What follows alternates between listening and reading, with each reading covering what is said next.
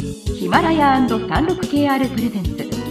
5分でわかる真相チャイナイノベーション。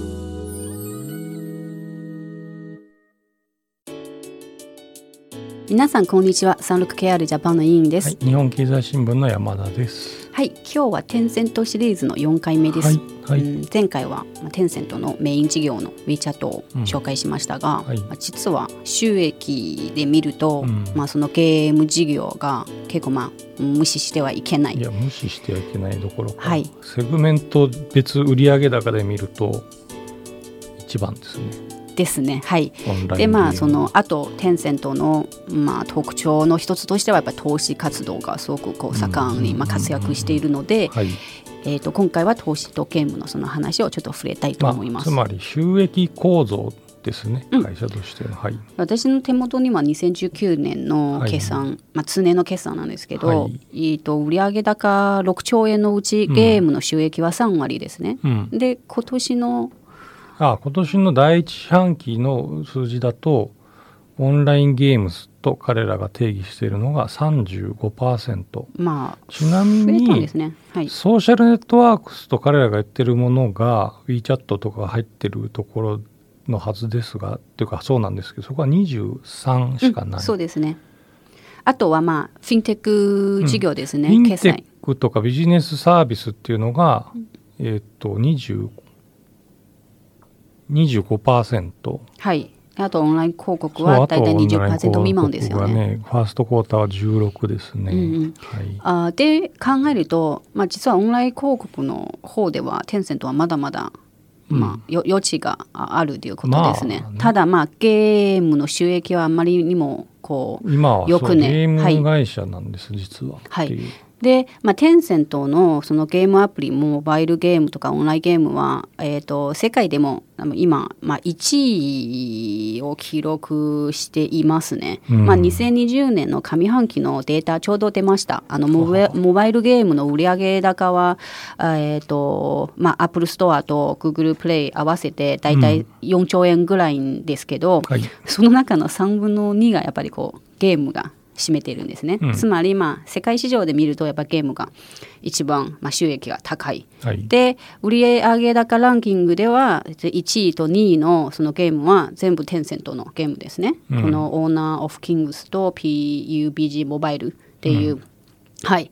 えーとまあ、実はそれも、まあ、テンセント結局よく言われる、うん、つまりそのゲームの収益が良すぎてまあなんとかこう逆に他のその分野こう勢いがなんとかやる気が 薄くなる。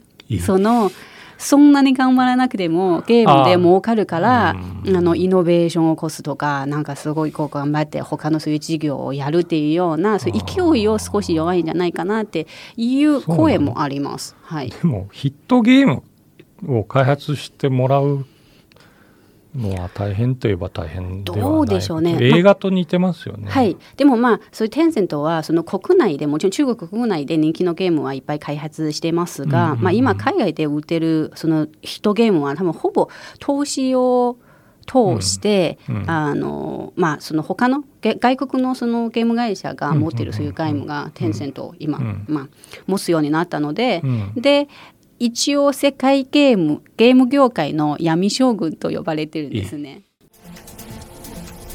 36KR ジャパンのサービスコネクトは最先端の中国のイノベーションやテクノロジー企業情報を提供しています。中国での事業やパートナー企業の探索などヒントになる情報が満載。つまりみんな知らない知られてないかもしれないんですけはどよく見るとあこれもテンセントが株主に入ってるあれもテンセント資本入ってるっていうような感はすごく強いんですね。うん。でそれも多分5年前かなそのこうなんとかこうテンセントがそういう投資に強いそういう幹部を入れて投資でこう世界とつながるような戦略を決めたから投資をいっぱいしました。まあ、東南アジアもすごいテンセントは多分投資で言いますと今中国で一番あのこう多くやってる会社となっています。た多分ねこれちゃんと2つにはこれごめんなさい決算書を細かく見たわけじゃないんで分かんないんですけど投資といった時に投資そのものから得られる収益なのかうん、多分そうじゃなくて、はい投資先と、まあ、いわば資本提携をすることによってそこの、えー、とゲームのタイトルをお販売する権利をですねはい得ると、こういうことですよね。ですね。はい。だからソフトな買収とでも言ったらいいんでしょうかね。はいはい。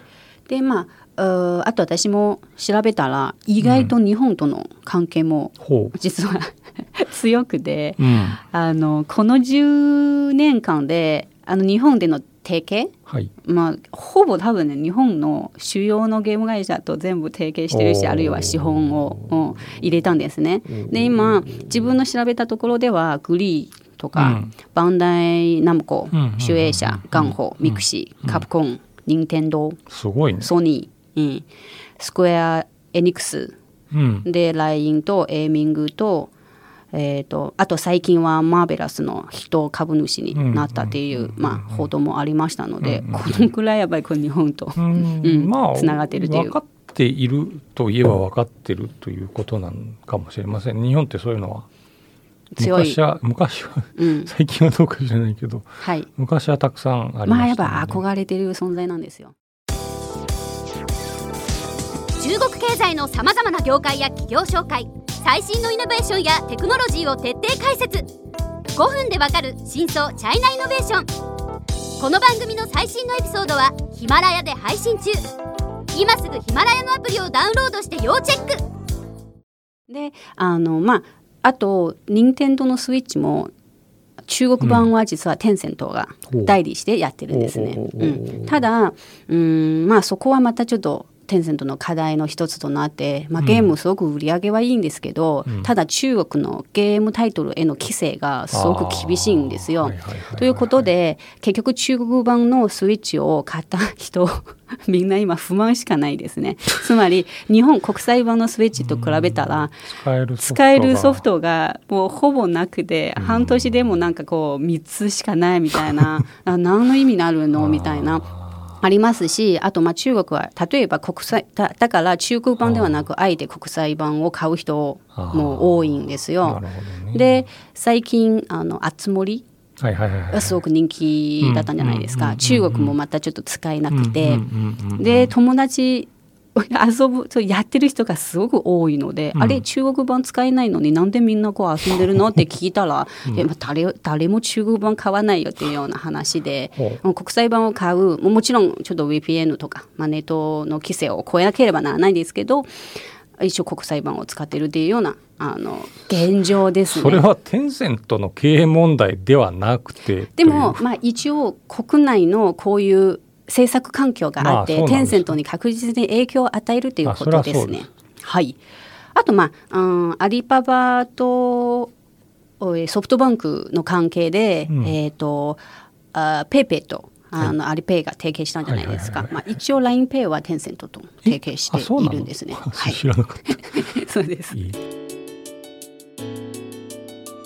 はい。えっ、とまあ時間になりましたので、今日はまあ一旦これで終わりにします。はいね、最後はちょっとテンセントに今囲まれているそういう環境とか、まあ、はあライバルの話を、はいあの触れたいと思いますので、楽しみにしていてください。はい